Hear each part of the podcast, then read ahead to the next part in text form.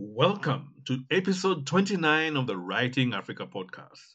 It's a blockbuster one as we say goodbye to author, poet, playwright, and academic Ama Ata Aidoo and South African writer, political analyst, journalist, and broadcaster Eusebius McKaiser. We'll also be chatting about the prizes the Kendeka Prize, the Arab Lead Short Story Prize, and the Brooklyn Caribbean Literary Festival Short Story Contest as, as we recommend that you read Caribbean books during this Read Caribbean month. It's a special treat. We have an interview this week. We caught up with Nobel laureate Abdulrazak Gurnah at the Frankfurt Book Fair in 2022. I want to say thank you to our friends at the Frankfurter Buchmesse for making this interview happen.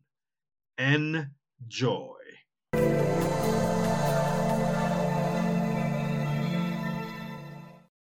So let's get to the news. Um, it's been a really shitty time for us in the African literary community. On the 30th of May, we got word that um, South African, you know, writer, political analyst, journalist, broadcaster, podcaster, he's got a podcast, Eusebius McKaiser had passed away. Uh, for those of you who didn't know this car, this individual, he's one of the biggest media personalities in South Africa. Uh, he was also a lover of writing, and he wrote books. Uh, some of the books he wrote: "A Bantu in My Bathroom: Debating Race, Sexuality, and Other Uncomfortable South African Topics." That was 2012. Could I vote DA? A Voter's Dilemma. That was 2014. And his most recent was Run, Racist Run: Journeys into the Heart of Racism. Mean, this is a man who was he he featured on radio, he featured on TV, he was big on the internet, and um, the the African literary community and the South African and the African community, you know, is is we mourn with his family. He's survived by his uh, his partner. My condolences to his family and his friends, and uh, may Eusebius rest in peace. We got that information. He died on May 30th. And we're like, okay, this is really sad. And then May 31st, we got even worse news. One of the matriarchs of African letters, Ama Ata Aidoo, you know, poet, playwright, former minister of government, she passed away in Accra. Uh, she was not well. She passed away after a short illness. And uh, she's survived by her daughter, Kinna Likimani. Kinna Likimani is also well known in the literary, in the literary circles because she also has her own writing. Of course, as a Kenyan, I, you know, we have a connection to Ama Ata Aidoo. When she finished college, she came to Kenya. She she was you know she was she fell in love with a Kenyan, Pasali Likimani, and they got a child. And she she taught here in Kenya for a couple of years before she left the country. Part of her writing career, she she did a lot of things apart from academia. She was a professor. Also had her own writing. You know, books uh, she wrote were like Anowa, 1970. The, uh, no Sweetness Here, which is a short, uh, short story collection, 1970. Our sister, our sister Kill, Killjoy or Reflections from a Black Eyed Squint, 1977. This is actually one of the most uh, seminal titles to come out of the continent in the 1970s and, and ever, actually. Someone Talking to Sometime, 1986. The Eagle and the Chickens and Other Stories, 86. Birds and Poems, 87. An Angry Letter in January, 1992. Changes, you know, a love story, 91, which won the Commonwealth Prize, which uh, in the, in the 90s, the Commonwealth Prize was a very important uh, literary prize. The Girl Who Can and Other Stories, 97, Diplomatic Pounds and Other S- Stories. And uh, she also edited the anthology Love, African Love Stories in, in 2016. Now, I, I don't think I can explain. The, the, the messages have been coming from all over the world because this is one of the most influential writers that has ever written. Uh, she was a strong supporter of feminism and, and it came and, and African women and it came out in her books. You know, a lot of her protagonists were strong women. I really cannot say how sad I am that she's passed on. Uh, in the last few years of her life, she, you know, we gave her her flowers. You know, we were, we were giving her headliner. She was a headliner at our festival. She was doing live events because we, we all, we, we kind of recognized that she was, she died at 81 and we recognize that this is a very important person to us. I mean, we, we needed to recognize her in her later years. And this is what, what we did. So literary community, please thank you for what you did for our mother, for our grandmother, for um, depending on what age you are. And uh, Kinna Likimani, my condolences to you and the rest of the family, and to the rest of us, we're mourning. So that was uh, a short, short say goodbye to Ama Aidoo. Um, there will be a lot of like tributes. There'll be a lot of events happening, you know, to say goodbye to our matri- matriarch. And um, I'll try and keep you abreast of some of them. It's not easy because there's a lot of stuff happening, have happening around around the person and the legacy of Ama Ata Aidoo, and we'll be we'll be looking out for that going forward. And it wasn't all, only death, of course. Um, my website, writing, writingafrica.com, went live this week. If you if you logged onto my live stream last uh, recently, you would have wondered why. I didn't. The thing is, the live I had to make sure that the website was live, and the, the website went live on Monday.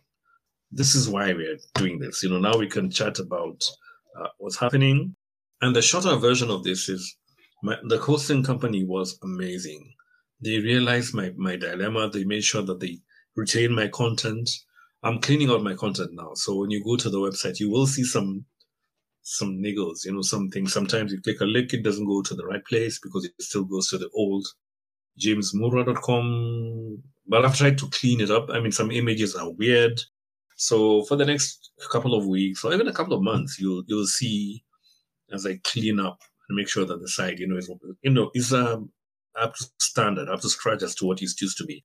So if you're logging on, it's writingafrica.com. We're live. We're posting during the week, every week, uh, Monday to Friday. And uh, that includes, you know, that's the news and what's happening. And I can talk about the deaths. We're talking about awards. We're talking about all these kind of things. So, oh, and this is really cool. In the previous period when I was working on my website, I seem to have lost the ability for people to subscribe and get news as and when it happens. So this time I, I was fiddling around and I found that, you know, it seems that the there is an opportunity. You can go to writingafrica.com and you can subscribe and whenever there's a new story, you get to, you'll get information and you know what's happening.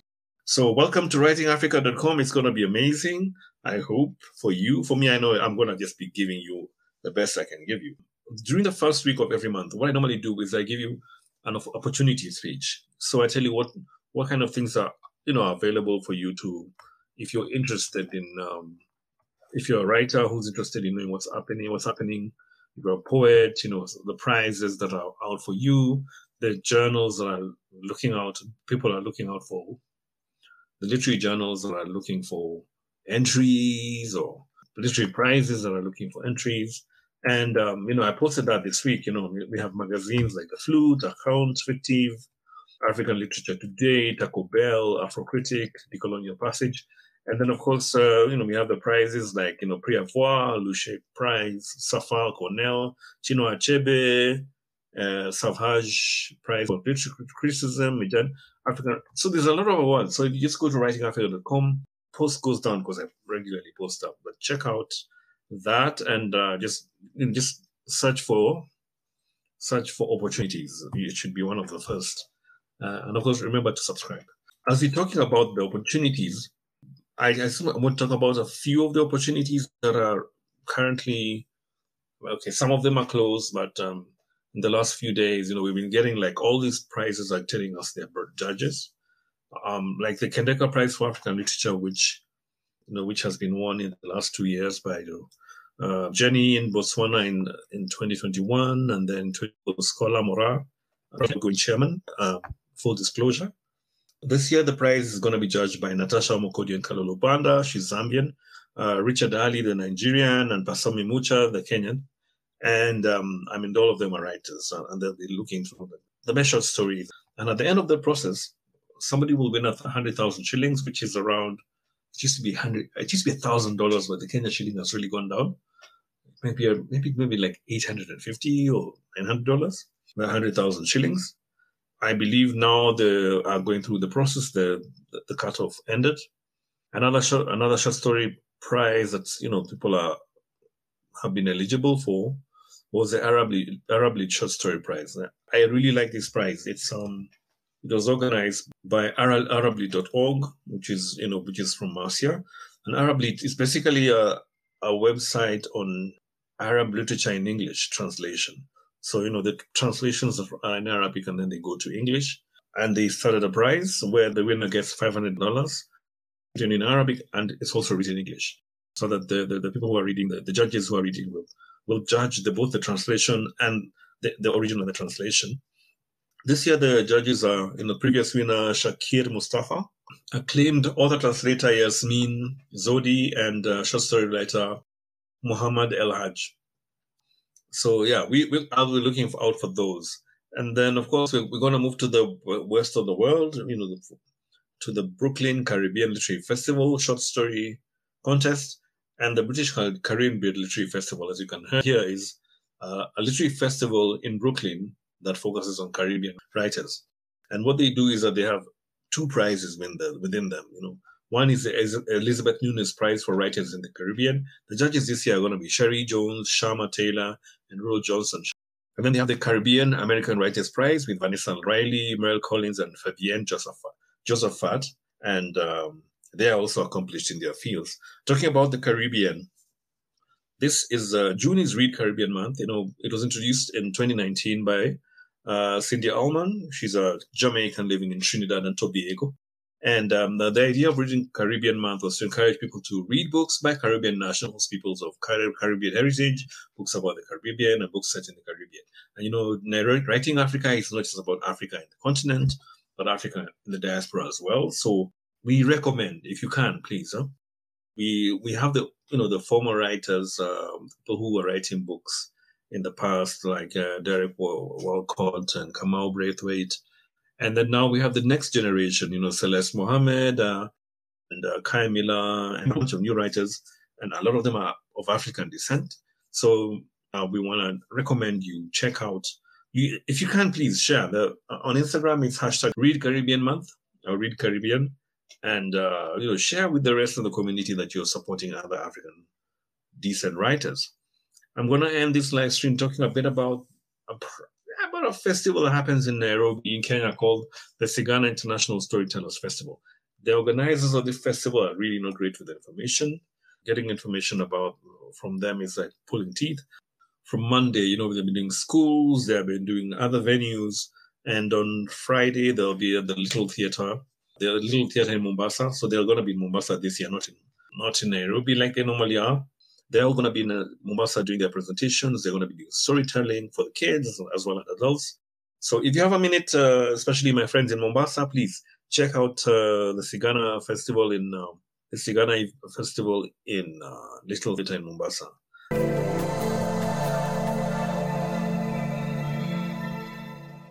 And now we get to the interview section. Today we've got a blockbuster with Abdulrazak Gurnah, Nobel Laureate for Literature 2021. I met the, uh, Professor Gurnah at three venues in 2022. I met him at the Macondo Festival in Nairobi, Kenya. I met him at the Frankfurter Buchmesse in Germany, in Frankfurt. And I met him at the Ake Festival in Lagos, Nigeria. Now, I tried to do the interviews, but the Frankfurt one is where I actually cornered him in a, in a corridor somewhere, and we had a five minute chat about the industry that he belongs to. We talked about, you know, some of the writers that are coming out right now. We talked about what is the reason for the gap between writing that came out in the 1960s, 70s, and in the last 15 years. We talked about how maybe there's we need to look at expanding what it, African literature means. It's not just writing that came out in the last 50, 60 years. And it was a really, really good conversation. I'll just apologize about the quality of the sound. As I said, we were sitting in a corridor somewhere basically doing this, and uh, you might not hear the quality at the highest level. But I felt that this interview still needed to be shared, and I think that you might find it very useful, especially if you're finding more information about this Nobel laureate. So, ladies and gentlemen, Abdulrazak Gurnah, enjoy.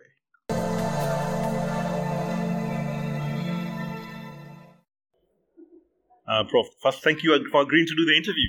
Oh, it's a pleasure to do it. Uh, you, you've been, um, I hope you've been having a good time at the Frankfurt Book Fair because you know I'm doing the interview here. Uh, how has the fair been for you?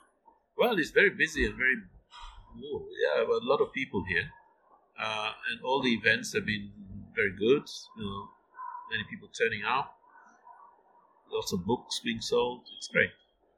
Um, well, now now that you're the you're you're, you're reigning your year of terror as a Nobel laureate is over. Somebody else is taking. So, what is next for you now? It's not quite over uh, because one, one of the great things that happened as a result of the Nobel Award is uh, so many new editions are now appearing in different languages and so on. And that's still going on. And of course, if, if uh, like here, I'm here partly because the Penguin Verlag publishers here in Germany uh, have just uh, released Afterlives in German translation. So there is a certain amount of um, obligation, I think, as I see it, that when a, when a new edition comes out and they say, come, we want you to come and do a little bit of promotion work here. So I think that will go on for a little bit longer. Nice. Yeah. Okay, um, we, we, we almost met in Macondo, but uh, how was Macondo? Which was just happening a few a few days ago.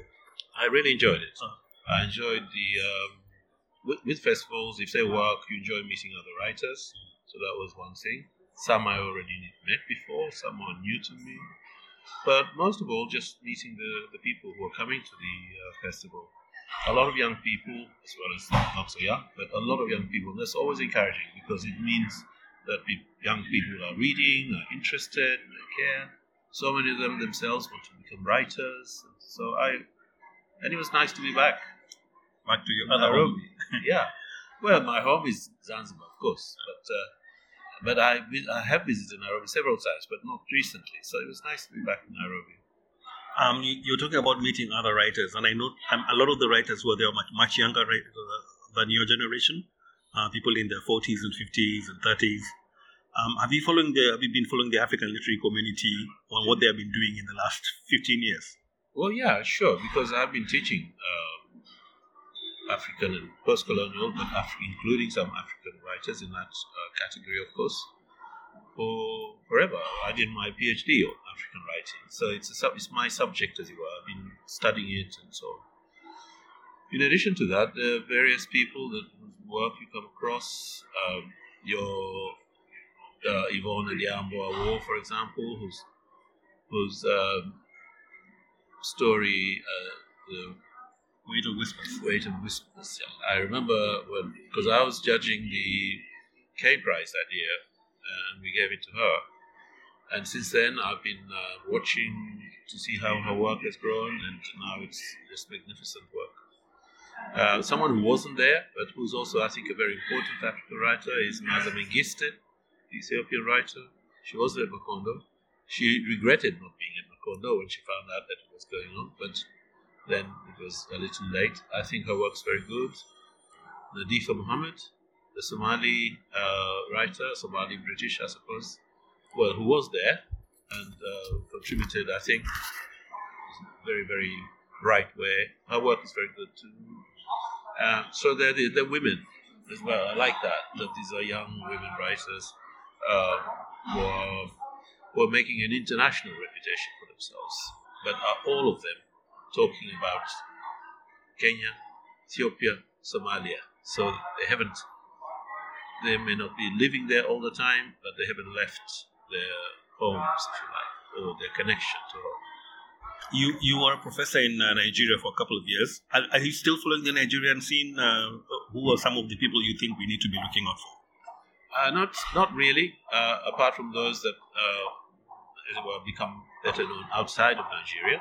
So I'm not familiar with what's going on in Nigeria very much. Although I am going to the Ake festival next month, and no doubt I will be better educated after that. We'll be able to to say last year's Ake, which was um, which was uh, what is it we say these days, which was done uh, digitally or something like that I, I participated in that, and I know when they sent me the catalog of who was taking part, uh, either in person or not, many of those names were new to me.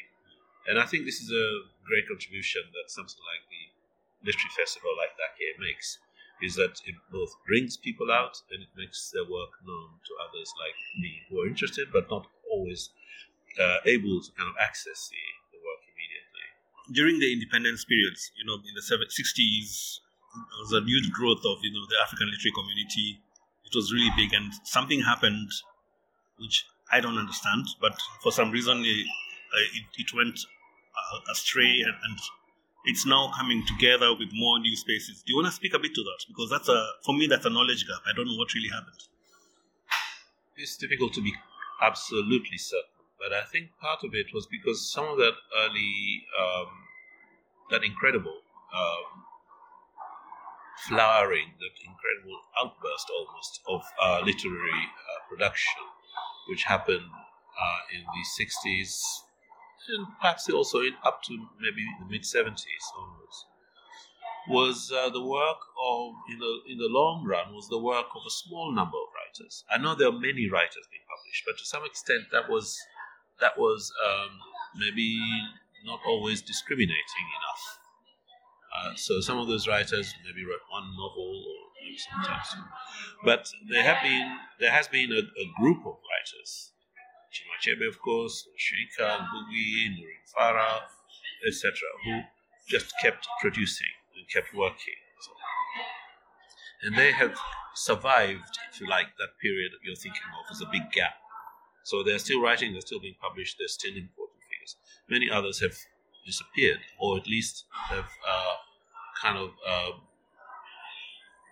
gone into some kind of background. This happens to all writers. This happens to all sorts of uh, people. Uh, and then some of them will come back.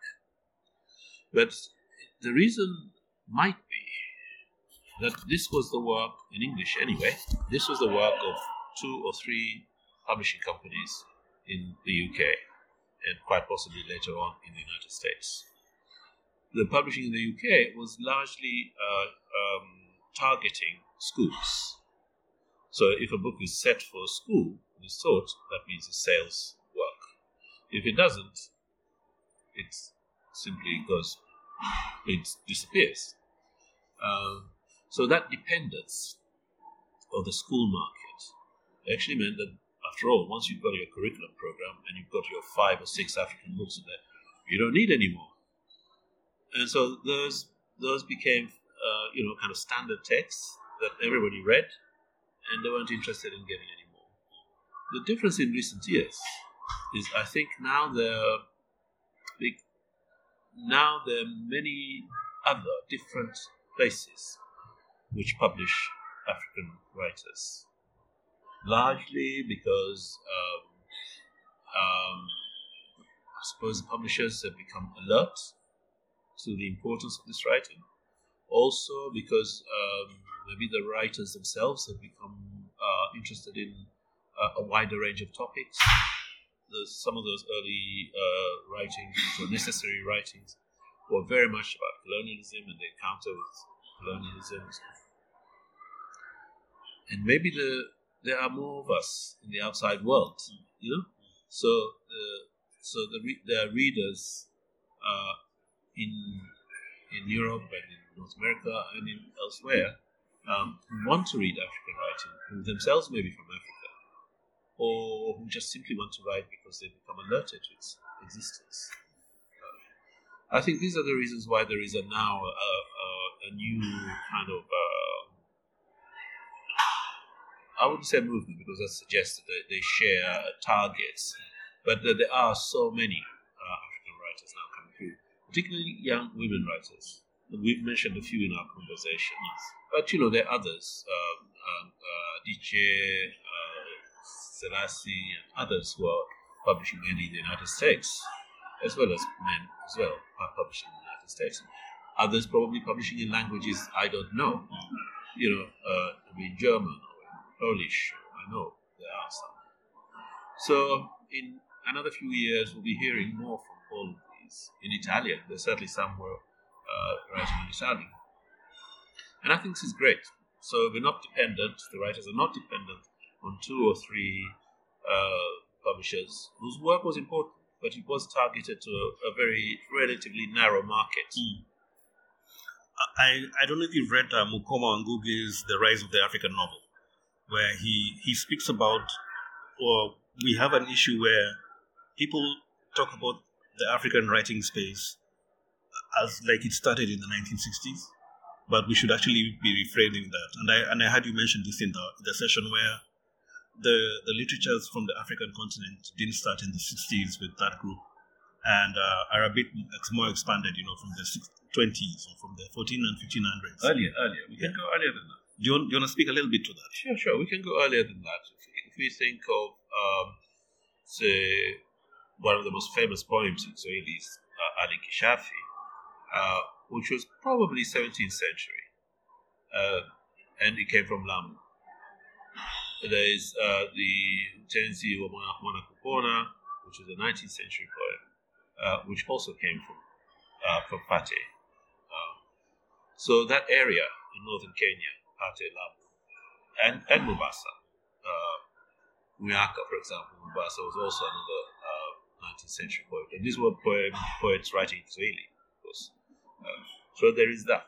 Then there is a later tradition of what you say in the 1920s going on into the 50s with Shaaban Robert and others.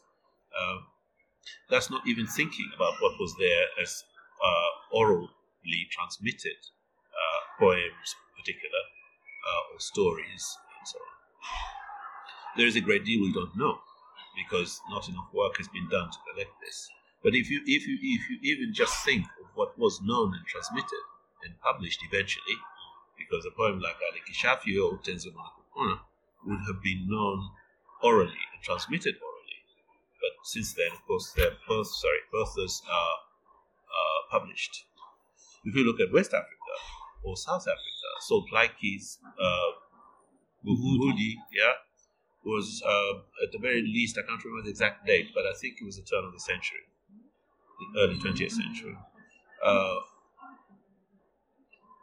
and of course, Plaatje then became uh, secretary for the ANC as it was founded, and then wrote uh, other books, not novels, but wrote other books uh, about the native, the Native Act, as it were, land, the Land Act that took away the right of property and all this stuff. Um, but we now also know that there are other writings in other South African languages, which are slowly coming through and being translated. West Africa we go back to Ethiopia Unbound, which was again a 19th century text. Uh, maybe we want we can't always celebrate these um, because they're not straightforward, because uh, a kind of consciousness of uh, Africanness hadn't quite become clear, so people didn't always think of themselves in that way. Uh, that notion of a kind of solidarity with other people who were colonized wasn't quite there yet yeah, you can keep going. You know, the you know, uh, as we come nearer, you know, the 1940s and 50s, you also have uh, in the French-speaking part of Africa, you have all those other writers like Senghor, for example, uh, Kourouma, etc. There are lots. We just one problem we have, I think, is that there is not enough translation. Um, either either way, either translation from uh, people writing in, uh, uh, say, European languages into Swahili, say, or anything else, or the other way, from African languages into other African languages or into English. There isn't enough of this. And we can go on forever to say there isn't enough of this, but it's, it's who should do it? Who should do it? you know, you talked a bit about like uh, the Western African, and uh, and I want to bring in a bit, a bit about the African diaspora, the, you know, the the Caribbean and uh, and the Brazilian and uh, that part of the part of part of the Africans. Um, do you think that they are also influencing a bit of the way we are writing, or? Uh, I guess so. I mean, I think there is a reluctance on the part of some of the diasporic uh, writers to be um, to associate themselves. And with some, they're happy to do it. Uh, I think the reason for it is something like uh, they want their their full rights where they are, and don't want to be seen to be saying that my real homeland is somewhere else. So there is this. I want I want here. I want everything uh, that everybody has here. Um, I think so. I think they do have an influence uh, to some extent. I would have thought somebody like James Baldwin, for example, would have been important to me, uh, writers at some point. He certainly was important to me.